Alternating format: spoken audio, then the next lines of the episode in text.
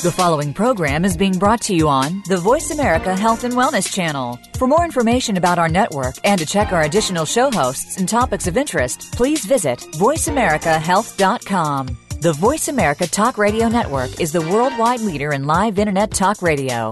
Visit VoiceAmerica.com. The views and ideas expressed on the following program are strictly those of the host or guests and do not necessarily reflect the views and ideas held by the Voice America Talk Radio Network, its staff, and management.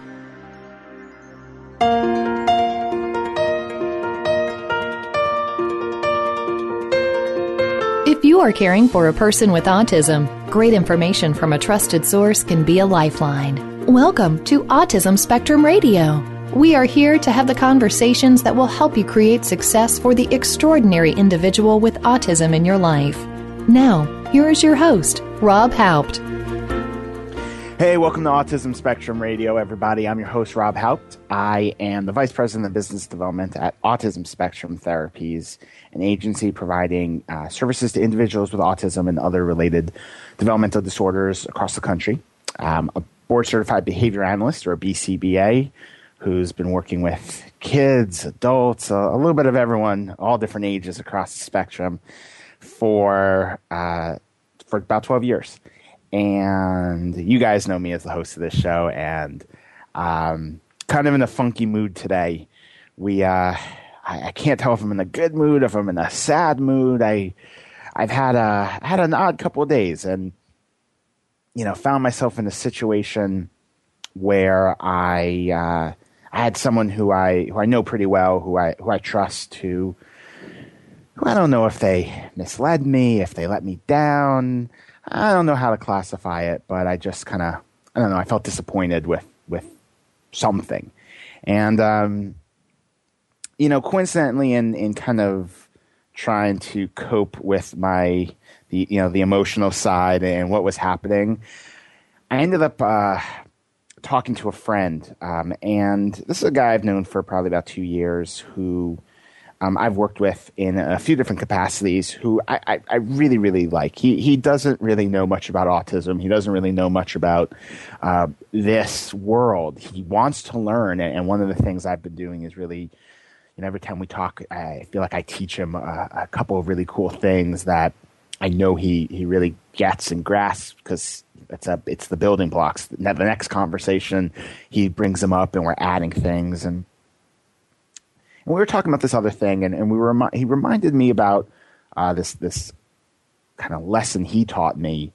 um, that really helped me with my my situation, and I, I started to think more about the the bigger picture. And you know, he my my friend really the lessons he's taught me have a lot to do with communication and, and how to talk to one another. And I found myself really going back to that and, and thinking about how a lack of communication is, I, I, think, what caused this incident with the, the person that I trust. And, and I think communication is the key to get us out. But he got me thinking about the greater picture and, and about us and what we do and about parents and about professionals and just how much our communication, even when we're talking, isn't real communication. You know, whether it be us unwilling to talk about what's really going on. You know, he's he's a big believer in this idea of there's the as is, there's something we want to be, and then us being really clear about coming up with a good strategy and plan to how to get there. And that's how he looks at problems and, and, and communication being a big part of how you get through the as is to the to be. And I started to think about that about us. It's it's how often do we really talk about the as is? What is really happening right now in this moment in the truest, most honest way? Um, whether it be our lives, um, our about ourselves, our uh, situation, and, and, and in our community, you know, our kids. I, I feel like um, when I look at an IEP team and I think back to IEPs, what percentage of people at that table truly look at the as is in that way. And it's it's not many. And then I think back to these IEPs and say, okay, what percentage of the team really comes together on a clear, joined effort to be. This is our outcome. This is our goal. This is what we're striving for. And again, not many. And then sometimes people talks about the strategies. Well, what are we going to do? How are we going to get there? And my friend often talks about well, strategies. Sometimes we don't always talk about what the real strategies are. And he reminded me that these strategies sometimes we're embarrassed. We're embarrassed to to lay it all out there of this is my plan because maybe we don't want to look weak. Maybe we don't want to be um, embarrassed by everyone out there who is sitting as part of this team um, because it can be scary. And he said, you know, these strategies are so important to get out there to talk about. They don't have to be right. They don't have to be perfect. They could be completely wrong because it's this communication about what is the best strategies. And in many cases, the fewest strategies to get to our to be. Because sometimes you try and do so many things, you do a little bit of everything, but you don't do any of it well. And, and he's a big believer in do fewer things, but do it exceptionally well. And I, as I said, I thought about my these IEP teams, and I don't mean to pick on an IEP team. It's just the easiest, uh, the easiest name to call a team. It could be a, a small team of me and a therapist and a parent and a speech and language pathologist, for example, in a home setting, or it could just be a one-on-one conversation. It's it can be scary. It can be scary to to have all of this dialogue and and how often do we truly put it all out there? And then I thought about parents and um, not just parents of kids with autism, but parents and the idea of God, how scary is it to truly say what the as is for your child is and what you want the to be to be. Sorry for the to be to be, but um, how scary must that be? Because you're now admitting it, and if you don't get there, it's it's out there. If we don't achieve it, it's out there, and now the world knows it, or someone else knows it, and and probably most importantly, I know it because I've said it out loud, and that's scary, and I think about being a professional, being out there and saying, I I want to be trusted. I want to be that person you look to and turn to and depend on because I care about you and I care about your family and I care about this kid and what's going to happen. And how scary is it to lay it all out there and then be wrong and feel I failed. I let these people down. These are all these things that happened. And the thing that I really started to dwell on uh, for the last couple of hours is is this this honest communication that we I, I don't know how much we see it every day. I don't know how much we get, whether it be on our teams, and I don't know whether it's a human nature thing, but it's something that I've really I wonder how much better would services look like if this honest conversation takes place at the beginning of every intervention, takes place at a, a midpoint or, or midpoints along an intervention, takes place prior to an intervention, maybe ending. Every time we transition, it, what is the now?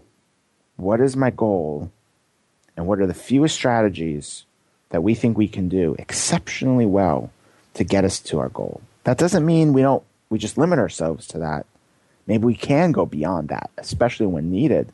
But what is that? And, and having that dialogue and taking the time to have that honest dialogue with one another um, at the beginning of of some sort of intervention program or intervention plan. I just wonder how much better are all of our outcomes, regardless of our philosophies of, of treatment would be and how much better our relationships would be as we work together, whether it be provider to provider, provider to parent, school to parent, maybe even as, you know, I think as uh, a couple former guests have talked about, maybe parent to parent, spouses.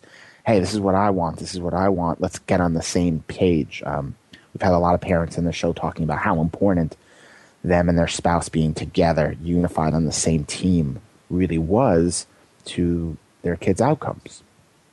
And I wonder if this level of discourse is as important, if not more important, than the actual intervention itself, because this would then set the stage for those actual interventions or strategies to truly be uh, the most successful they can be. So I hope you guys can take the same time to, to think this through and, and even take some time to reflect on on um, how much you are doing this and, and how much your providers, the people you work with, are doing this with you. Um, it's, it's dialogue that I've been having here with, with my team at AST um, quite a bit to to make it a bigger part of of what we do. I know it's you know even with that conversation of doing it, I know it's still scary and it's scary for me to even say it out to you on on the air in a way, but I, I really think it's so important to where we're going to go and, and what the future is going to bring for us. All right enough of me talking. Uh, time to uh, to move on to our next our, our next part of the show. Um, we're going to take a quick commercial break um, in a second, but uh, when we come back from the break, we're going to be joined um, by a really great guest who I'm excited to have on the show today. We're going to be joined by uh, Dr. Cronin, a licensed psychologist from the UCLA uh, Autism Evaluation Clinic.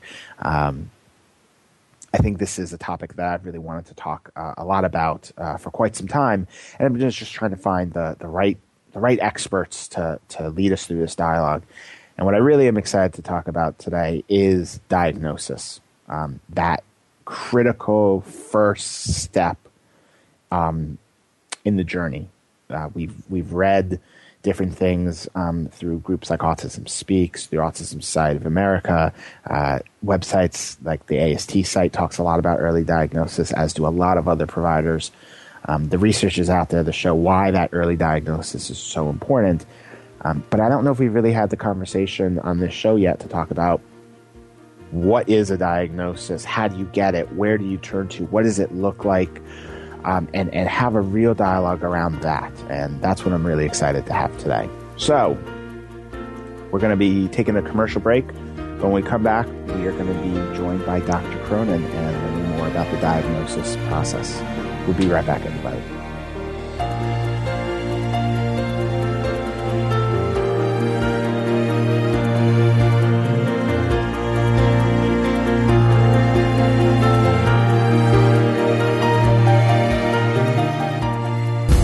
You don't have to stay linked to your desktop or laptop. Take Voice America on the go and listen anywhere. Get our mobile app for iPhone, Blackberry, or Android at the Apple iTunes App Store, Blackberry App World, or Android Market. Want to know what's going on behind the scenes with your favorite Voice America Talk Radio Network host? How about what's new with our network? Make sure you check out the iRadio blog, a look at what's hot at Voice America and beyond. Visit www.iradioblog.com today. Get the inside scoop on every channel on our network, including breaking news, featured guests, blog posts from our hosts, and much more. Make sure you sign up for our newsletter for even more inside action. Visit iradioblog.com today and stay connected. Ask Theo Live is talk radio like you've never heard before. Following her near death experience, world renowned author and spiritual medium Sheila Gillette became the direct voice channel for Theo, a consortium of 12 archangels. Through this unique channel, Sheila and her co host Marcus Gillette present you with an opportunity to speak directly with Theo live on air on any topic you wish to discuss, including receiving authentic messages from deceased loved ones and angelic guides. Get the answer you need by tuning in to Ask Theo Live Talk Radio. Tuesday mornings at 8 a.m. Pacific Time, 11 a.m. Eastern Time on Seventh Wave Network. Follow the Voice America Talk Radio Network on Twitter. We're at Voice America TRN. You'll get the latest fix on what's happening with our shows, this week's featured guests, and general happenings that you should know about at the Voice America Talk Radio Network. Now you don't have to miss anything when you're away from your home or office. Just go to twitter.com forward slash Voice America TRN or follow along with us at Voice America TRN, the Voice America Talk Radio Network. We're on the cutting edge of social media. Can you keep up? Now you don't have to stay linked to your desktop or laptop. Take Voice America on the go and listen anywhere. Get our mobile app for iPhone, Blackberry, or Android at the Apple iTunes App Store, Blackberry App World, or Android Market.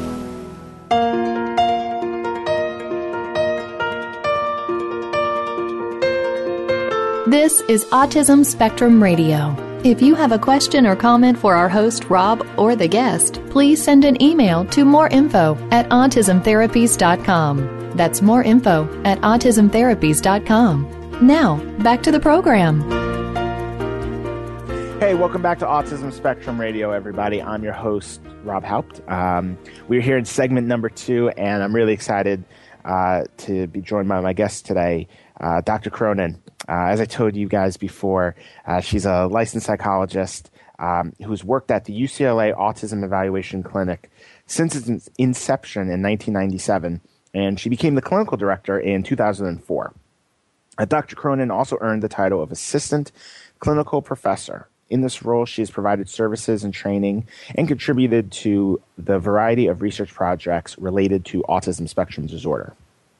She has extensive experience assessing and working with children with autism and their families.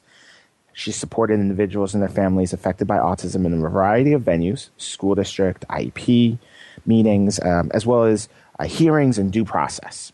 Dr. Cronin has provided training to local regional centers who have recognized the need for their staff to receive training in the state of the art diagnostic tools that assist in the assessment and evaluation process. This improves the quality of diagnosis in the community and increases access to resources. A critical thing that I know we'll, we'll talk a lot about today. Uh, Dr. Cronin, thanks for being on the show. Thank you so much for having me. Um, you know, the first thing I, I wanted to talk about was actually kind of the, I guess, the foundation of probably our, our greater conversation is like what when you're when you're seeing a kid, when someone is being taken for an evaluation, um, and a doctor or a psychologist is there doing this, what is it that they're looking for? Like, what does autism look like? that that's a that's a wouldn't we all like a short answer to that question? Sort of the the sixty four thousand dollar question, and. Um, just to, to build, I appreciate your generous introduction. I uh, transitioned away from UCLA in the last fall, and now I'm oh. in private practice. So, still support. I'm a big uh, cheerleader and supporter for all the work that's being done there. Um, but uh, bring continue to work in the capacity that you uh, talked about, but more in a but clearly in the private practice setting. Um, and but regardless, when we what are we looking for when we um, try to make a diagnosis of autism, uh, it's complicated, and I think it it is particularly an unfair circumstance because autism, I think, different from many other, if you want to call them psychiatric issues or even getting diagnosed with uh, medical problem, is very inconsistent. Um, It's very inconsistent in what it looks like with in the family, um, on the playground with other kids, uh, at school, and and I see individuals and have uh, across the course of my career across the lifespan. So this is true even for adults that mm-hmm. may not have been diagnosed early on with autism, but the the inconsistent presentation is is what um, is an obstacle for mm-hmm. you know everybody, providers and families alike. And so, what we look for, what we need to do, is co- we talk about collecting multiple sources of information. And the California Department of Developmental Disabilities in 2002, I was a part of um, identifying best practice guidelines, and that mm-hmm. you know is the breadth of that is you know significant, it, and that's also what challenges the diagnostic process because it does take a lot of time of getting information from as many people as you can who interact with an individual in the current time frame, but also getting in touch with as many people and understanding from the parents what the individual has been like since early childhood and mm. what their play skills were like, what their communication was like. Did those change? Did some of the kids lose skills but get them back or not get them back? About a third of the kids in early childhood lose some skills of language, but even more importantly, social skills. So you might have a child early on, you know, between one and two years of age, who's playing mm-hmm. peekaboo, who is giggly, who enjoys pe- pickling, and then somehow it just goes away, and you know, it's not picked up right away because it's like, oh, he's just developing into other things, but but right. sometimes it's important. That's the part that scares me the most. Is that piece? It's that normal, normal, normal trajectory, peekaboo, things are great, and then things disappear. You know, it's the I don't know, that's the story that I've heard that just makes me cringe the most, that catches you so off guard. Um, you know, you talked about the, the interview, talking to all these different people. Um, is, is, that the only thing you do when providing a diagnosis, or is there more that goes into the how does someone go about do, uh, giving a diagnosis? Oh, sure. Sorry. The yeah, we definitely you know wanting to know what uh, how an individual interacts at every point in every aspect of their lives, but also then working with the individual. There's, as part of the best practice guidelines as well, there's um, some standardized measures that are okay. administered. We want to understand an individual's um, cognitive abilities, so where their strengths and weaknesses are. Mm-hmm. Sometimes there's a profile people think, oh, nonverbal skills um, or skills where people do not need to use a lot of language are better in individuals on the autism spectrum. You know, that's that's not always true. Mm-hmm. Um, similarly, um, we also look at how an individual demonstrates social abilities and imagination um, through uh, some diagnostic interviews of social communication.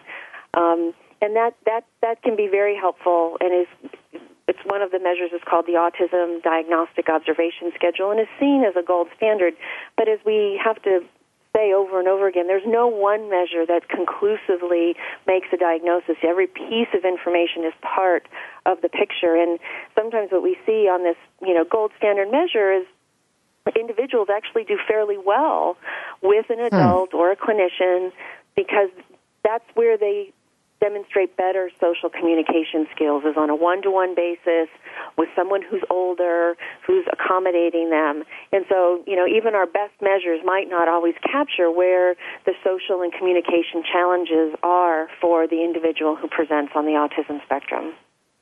You know, I, I, one of the things that I've heard a lot over the years, and, and I, I shared a little story on the on the show a couple weeks ago of uh, this mom who was – who is having a really hard time, you know, or, or a parent who's out there who says, I've gone to see this doctor, I've gone to see this doctor, I've gone to see this these different people um, who who have not diagnosed my child, but ultimately my child got diagnosed by this third person.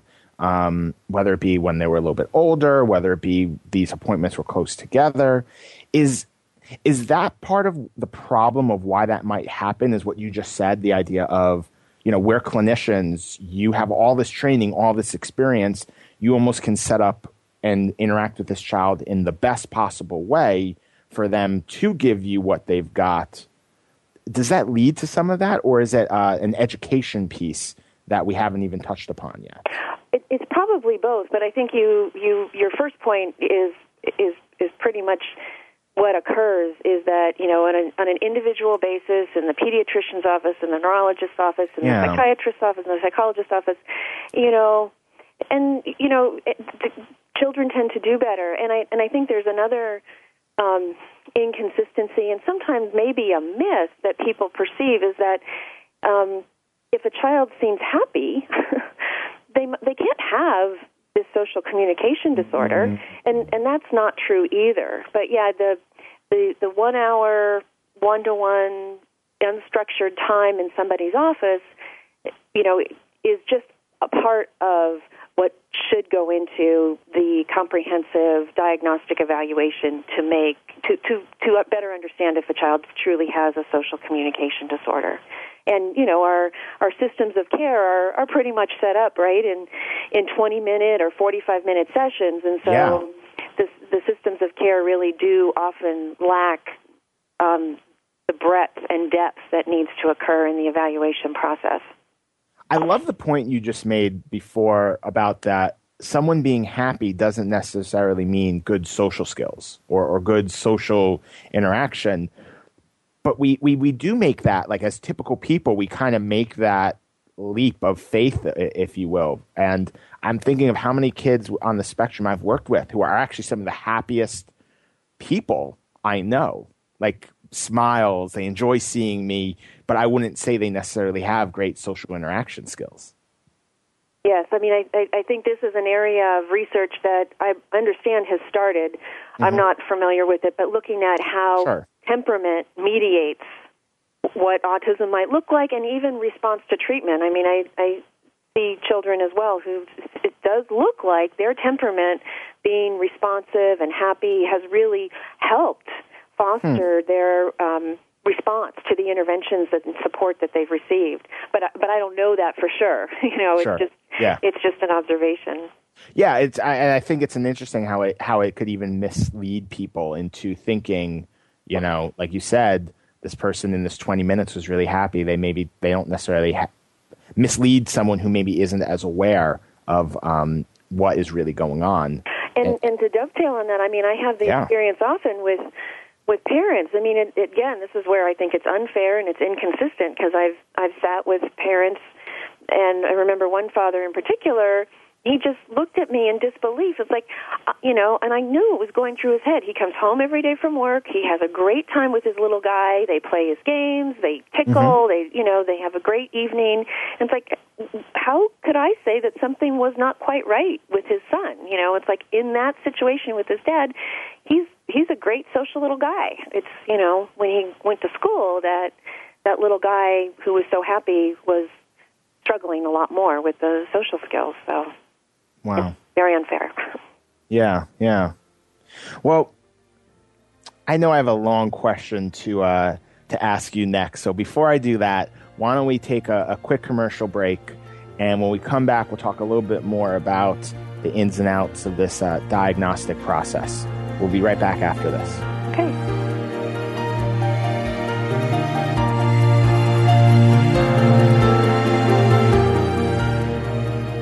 follow us on Twitter at VoiceAmericaTRN. Get the lowdown on guests, new shows, and your favorites. That's VoiceAmericaTRN. Do you know that over 70% of Americans with severe disabilities are unemployed? Are you one of the 2.5 million Americans with epilepsy? If you are, or know someone struggling with these issues, tune in to Disability Matters with Joyce Bender. On the show, Joyce will discuss these issues as well as others. She will have on nationally known guests that will offer helpful insight on disability matters and let you, the listener, call in with your questions and concerns. So if you struggle with a disability or know someone who does, listen to Disability Matters with Joyce Bender, heard every Tuesday at 11 a.m. Pacific Time here on VoiceAmerica.com. Think of the world 50 years ago. Now think of this same world and how it'll be 50 years from now. Did you know that if the world's population continues to grow at its current rate, our children and grandchildren will only have 25% of the resources per capita that our parents and grandparents had? We must preserve the foundation of a quality standard of living. That foundation starts with Go Green Radio. Join your host, Jill Buck, for Go Green Radio every Friday at noon Eastern, 9 a.m. Pacific on Voice America. Follow us on Twitter at VoiceAmericaTRN. Get the lowdown on guests, new shows, and your favorites. That's Voice America TRN.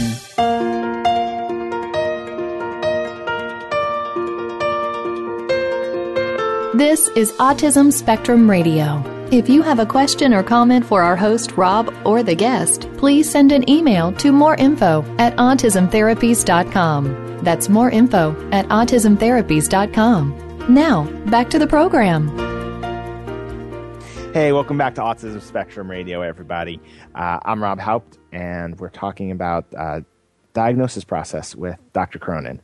Um, you know, as I was listening to you uh, right before the break, I I really started to think about.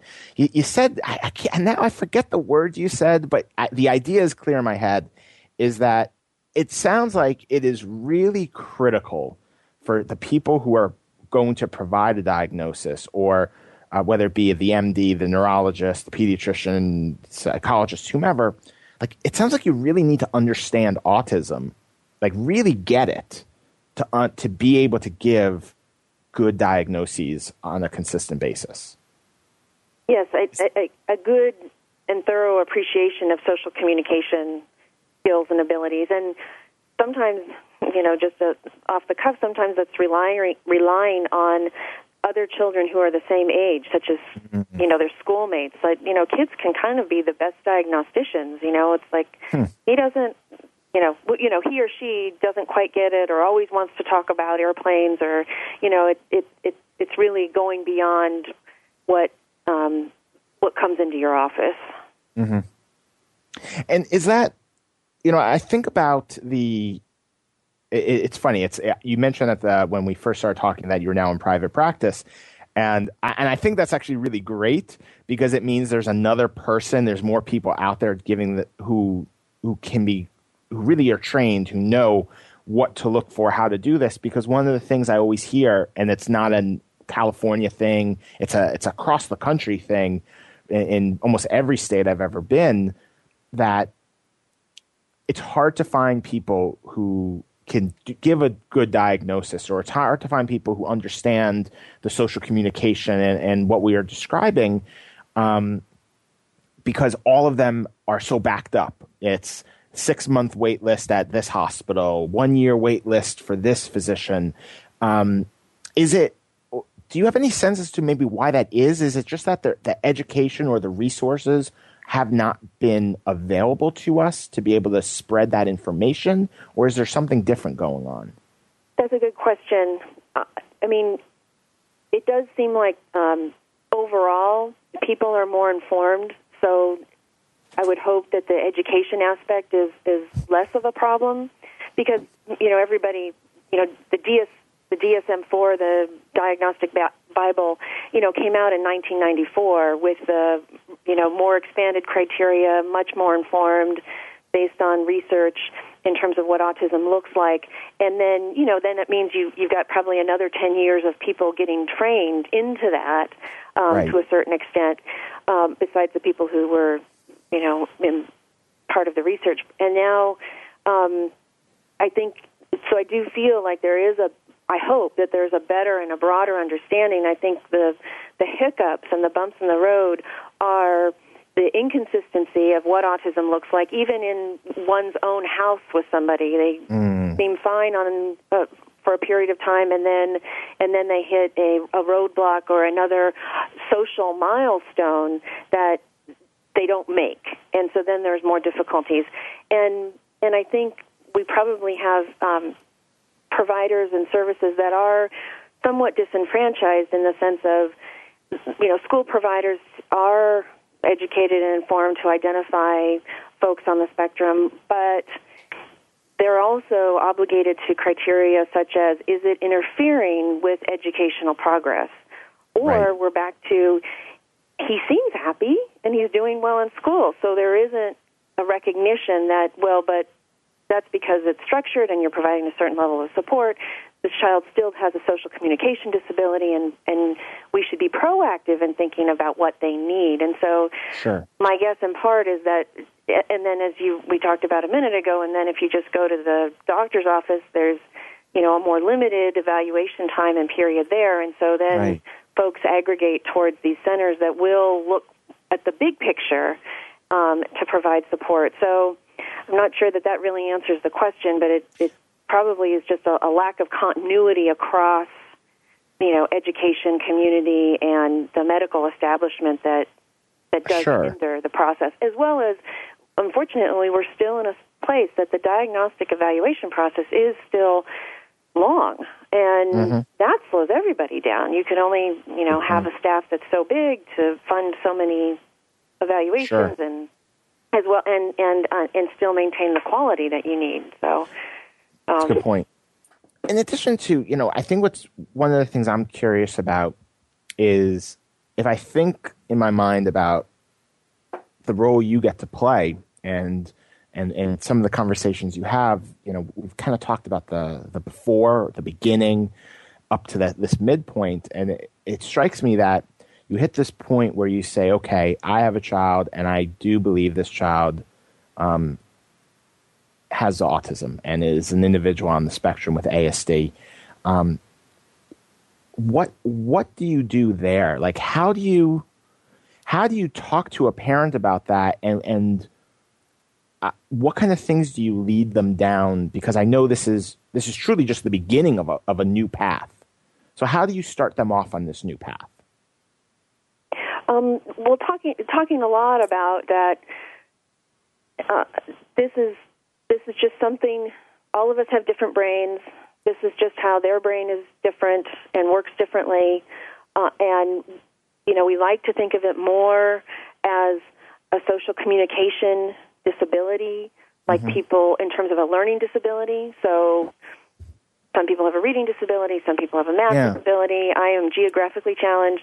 So we just need to tar- you know they're good at a lot of things and just need help in this particular area uh-huh. um, what we also know and i think now you know the in terms of intervention has kind of come to this point that social stimulation really fosters our abilities across areas in mm-hmm. terms of even if you have a, a, a child early on who has delayed language or is nonverbal, we still want to keep um, working with the child that's in a fun way, that's playful and helps them develop the play skills that then foster language development and social development. So maybe even helping families to see okay, it is important for a child to do well in school and master these certain academic tasks and abilities and rote learning skills. But actually, you know what? Kids with autism tend to do okay with that. Let's focus more mm-hmm. on what is harder, possibly a little more mm. abstract, is developing um, social skills and play skills that then also lend themselves to building these other skills, but also then make them more socially appealing and interactive. Um, it can be hard for kids, so they need, you know, the model um, is providing reinforcement strategies and motivational strategies to, to help them do these things, social communication, learning disability issues that mm-hmm. are hard for them to, um, to, to make progress. So like try to try to look down that road and yeah. Um, and I think too, you know, our society moves very quickly, so it's also taking telling parents just to take a step back, slow down. Let's look at one thing at a time. You got to take care of the whole family. You've got to take care of yourselves, um, and that in itself also helps. You know, everybody have the energy yeah. and attention to to help the child with their social communication learning disability. It's so funny that you say society moves quickly because I was I my next question is literally I feel like I've met so many parents who want to act quickly. And I got to imagine one of the very first questions you get is okay, great. Who should I talk to next? Is is that true? Is that a question you get? And, and oh, if yeah, so, is yeah. that yeah, what's the to do so, list? And and reasonably so. You know, you want yeah. you want people to be proactive, um, and of course, you're you know, no, there's no greater advocate than the the parent of a child. So, um, it's those you know having that level of motivation is is really integral towards towards moving down a pathway. So, so yeah, there's and then we have to temper it with well every every service, every support you get also has a process and but there are still always things that families can be doing themselves, again, not to create more anxiety or more stress, um, because children tend to make progress anyway, um, even with little bits of intervention, not with, you know, tons of it. So they they will continue to see progress just by doing little things. And there are some parent guides out there that, especially for I mean across the lifespan, but for people just starting out, um, that help families better understand the things they can start doing just themselves on a small basis, one thing at a time, before they can can enlist or the or the school services or community services open up to to support them. Mm-hmm we, are talking about kind of this idea of like starting to develop a plan, you know, and, and, and look looking for supports and looking for a plan. And uh, how far do you usually recommend for parents to to do so? Like, how far in the future is this a let's take this small step by step, or do you recommend for folks to really think a little bit more long term of this is a, a greater outcome we have that we should keep an eye on down the road? Well, I'm always impressed and am lucky um, in the and admire families because they're always looking at the I think, always looking at the long picture, the mm. long road. You know, what's ahead from. You know, I'm saying let's look at school-based intervention now and over the next couple yeah. years, and they're way ahead of me. Um, wow. So, and I and I think, I mean, and that's being a parent. So that that's clearly important, and you know, again, I'm always impressed by it. But um, unfortunately, this is where autism, I guess, is unfair and inconsistent in uh-huh. that I think we, for the most part, plan for the next two to three years um, at a time because then we get to reevaluate what the strengths and weaknesses are, where the challenges are, and and then and then plan again from there. Um, I mean, obviously, there are some abilities to plan. Oh, long term, um, with you already know certain skills and abilities. It's like, well, that that maps onto this type of education program down the road, or this kind of uh, place to live down the road. But yeah. um, it, it is it, it is an ongoing process, and I think that also just makes it unfair because I think it, it puts everybody on edge. Is that we're always thinking about what's next, and because autism is inconsistent and brain development is unpredictable, we we don't know what comes next. Um, the, yeah, so I, I think I can. no, I, I, I, yeah, I agree. I think I think that's a good. I think that's a really good point to think about. Is just the idea of the the you don't always know what's going to come next, and it's that um, the flexibility in how we plan and where we move. I, I think that's a, a, really good point.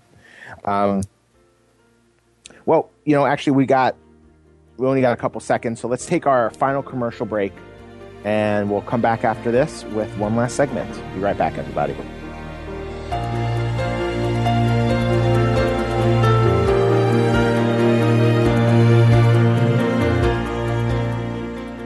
Find out what's happening on the Voice America Talk Radio Network. Find out about new shows, featured guests, and what's up this week. Find us on Facebook by searching keyword Voice America. Have you figured out what's not working in your sex life? Could you use a little help? Join your host, Tamaran, for Let's Figure It Out Intimately. Tamaran has had both highs and lows in her sex life. She uses her experiences to teach you some basic techniques on how to create more fun, intimacy, and pleasure. Her guests also come from the sexual health and wellness industry. And together, Tamaran and her guests will help you get the sex life you've always longed for. Let's figure it out intimately. Airs live every Thursday at 3 p.m. Eastern Time, noon Pacific on the Voice America Health and Wellness Channel. Step into the doorway to conscious choice, greater health, and well being. Attain the balance that you've been seeking. Tune in and turn on 1111 Talk Radio. Feed the mind. Embrace positively. Release the tension. Step out of fear. Host Simran Singh will help you broaden your mind and open your heart toward a greater understanding of how to take charge of your life. 1111 Talk Radio is here every Thursday at 7 p.m. Eastern Time, 4 p.m. Pacific Time on Seventh Wave Network. 1111 Talk Radio, because shift happens. We're making it easier to listen to the Voice America Talk Radio Network wherever you go. In addition to listening live, you can check out information about your favorite talk show hosts, discover new talk show personalities, add shows to your list of favorites, and listen to all our show archives on demand. All from your iPhone, Blackberry, or Android. Download it from the Apple App Store, Blackberry App World, or Android Market, and get ready to tune in. The Voice America mobile app, powered by AirKast follow us on Twitter at VoiceAmericaTRN. Get the lowdown on guests, new shows, and your favorites. That's VoiceAmericaTRN.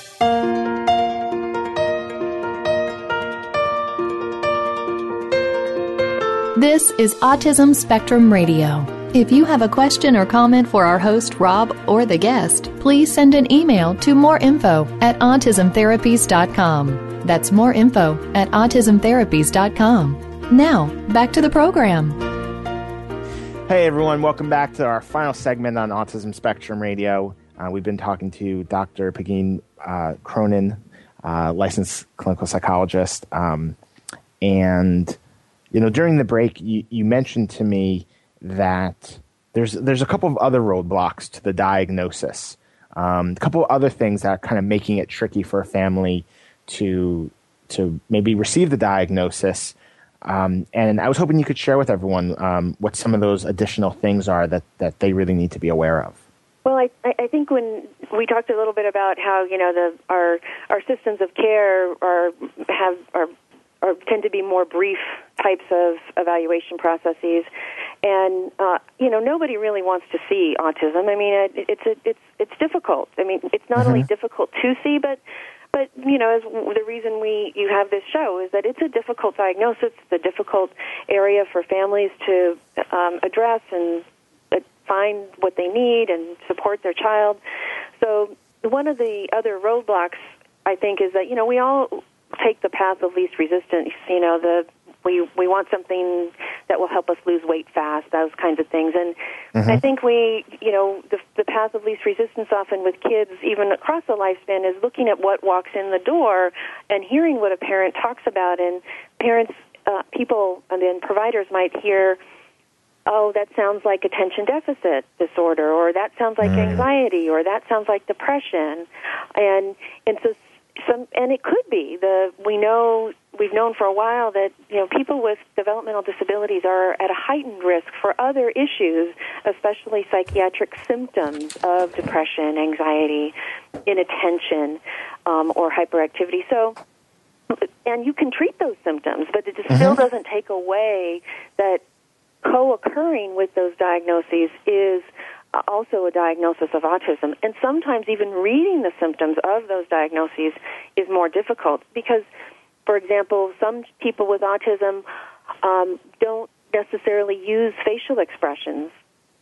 Well, often we use we use facial expressions to read how someone is mm-hmm. feeling, and so someone might get diagnosed depressed because they don't have facial expressions, or someone might not get depressed because they can't can't tell whether they're depressed or not. So it it is another another obstacle, um, and it's also unfortunately something that can come up down the line over the course of development. Um, and, and therefore, so it needs to be carefully monitored and evaluated too. I guess I'm really taken aback. I mean, I knew all of this, or, or at least most of this.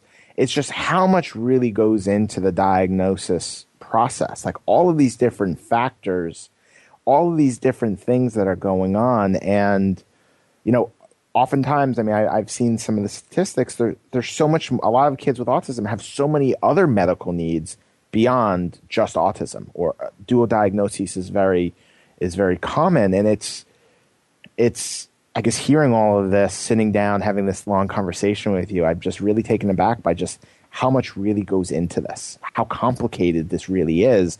And it's not as simple as, okay, go get a diagnosis. That starts the road to accessing all these therapies. Right. We don't we don't treat labels, right? We treat people. And, right. And everybody so you really have to work with whatever whatever comes in the door and I and that's and that's where I think there's it's unfair and it's inconsistent because everybody has to be on their toes as to if it's autism, it's not going to look the same as the last person you met with autism.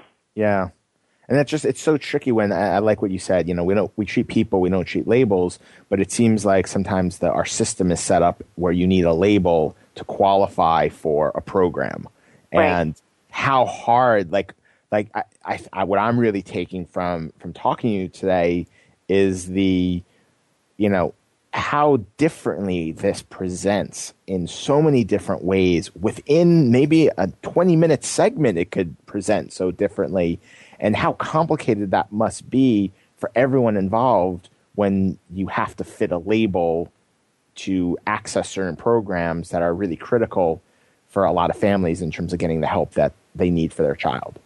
Yes, and and I think it's also unfortunate that there's still a, a, a stereotype around the label that if you hear the label, that must mean somebody is is grossly disabled or inept or hopeless and and that's not true either. You know, yeah. all it all it defines is that there's a certain set of issues like a learning disability that require specific targeted intervention and there's a lot of information about what's helpful to most people now mm-hmm. and and again you know most people continue to get better so yeah um, yeah yeah and it's i think it's it's going to be really cool i'm really excited as you said most people continue to get better and it, it seems like as we progress, as time goes by, I'm actually really excited to hear more of the success stories of, you know, now we've had from my perspective, and it's it's a little different being from kind of where I jump back and forth in terms of the coasts, but it feels like we really have a good 15 years of where services, at least in terms of where I've been living and working for the last nine, really there seems like there's been good progress. Yeah. Um, or maybe even a little bit more than that. And it's really, I think I'm really excited to see those kids from who were maybe diagnosed at the beginning of that 15 or so year window. You know, if they got diagnosed at two or three, now they're coming into their early 20s. And what kind of success stories do we ultimately hear? And how much does that impact kind of our perception of, just like you said, there's a lot of hope. There's, there's, we have to look at this in this different way, um, similar to some of these maybe learning disabilities in terms of how to reach our kids and then the great outcomes that they could potentially have. And and I want to know more about the people that aren't under that umbrella anymore. That mm-hmm. you're talking about the success stories. That well, there's also I think a lot of success stories out there that they're far away from uh, anyone providing services to autism, any autism research. Yet Yeah. they were identified and received services and and those you know it's like okay so they're nobody notices anymore. What what helps them? I mean we don't know what helped them. Let's we need to we need to look at what their brains Sure. are like or their genetic makeup something that that that fostered that that level of success. They're off the radar now. What what happened That's a great point, and I, I got actually two people in my mind who've come right away of like, yeah, we should look at what happened with those two guys. And there are people I don't know personally, but the stories I've heard are would be really interesting to figure out and see if we could see more and more trends in that. Um, well, I, we've got three minutes left, um, so I do want to um, I want to thank you for being on the on the show with us today, um, and you know, I'm, I'm sure there's some listeners who, who probably have a lot more questions and, and would probably want more information um, from you. Is is there a way for someone to get in touch with you if if, if they feel sure that way? uh-huh. um, my website is croninassessment.com and my email is croninassessment at yahoo.com Awesome. Um, well, thank you so much for being on the show. This is a, a conversation I've wanted to have for a while, and um, and one that I'm just I'm really glad it, it it as every good show does. It goes in a little bit of a different direction than I anticipate, and, and that's kind of how I that's sometimes how I gauge whether or not we really had a good one. So Well, thank uh, you so I much for you. having me. I really appreciate the opportunity to talk to you and your listeners. It's been a lot of fun. Thank you. Beautiful. Thank you so much. Um, you know, with my last two minutes, I just want to uh, just kind of wrap up with, with some of our similar themes. Um, you know, we we've talked so much about this early diagnosis and how important it is, and it, you know, what was I expecting to talk about today was was that, but I'm really glad we kind of ended with with what we just talked about. This idea of you know what can the future hold and and spending some more time looking at that and i i think it fits in really well with what we were talking about in the beginning this idea of the as is the to be creating strategies to get there um, so uh, I, I hope this is something that all of you get to take a couple minutes. I, we, I know we're all busy, but apply it to to how we're looking at what we're doing. We're all at different stages with our kids and, and with their programs and their and their progress, and, and, take a couple moments to to reflect on this, and regardless of the stage, to um, to be able to create those better plans and those those better visions. Um, if you have more questions for me, more questions for us, as always, more info at autismtherapies.com. You can talk to us and me on Facebook. I have been responding a bit there, uh, here and there, off and on, as I've been running around these last few days. But you guys have been a little bit quieter lately, which is uh, which has helped me out a bit too. Um, and please come back to the show. We've uh, or sorry, the show. Come back to the to uh, to our website, the autismtherapies.com website, where we've got all the different archives. You know, I think this is a great opportunity to maybe re-listen to a couple of the shows we've done in the past. Now we've got got the very beginning, um, I think it would be a great chance to maybe go back and listen to a couple shows. Um, the ones that really came to mind to me were uh, a show we did on March 19th with uh, Dr. Robin McWilliams on uh, early intervention and education. Um, and I think also a show by uh, we did with Dr. Jim Ball on February 19th is another good one to look at um, to kind of see how these things maybe go hand in hand and how we go step by step through this greater process of, of creating these plans and outcomes and, and uh, interventions for our kids. So, with that, I wish you all a fabulous week, a fabulous weekend. Um, hope you're all able to take some time, uh, as always, to, to enjoy yourself, enjoy each other, enjoy your family, and uh, and enjoy the successes that have come in the in the week um, that's led up to this. Have a great one, everyone. I'll talk to you next week. Bye bye. We hope you've had some questions about autism answered this week. Autism Spectrum Radio can be heard live every Tuesday at 2 p.m. Eastern Time, 11 a.m. Pacific Time on the Voice America Health and Wellness channel. Please join us for another edition next week.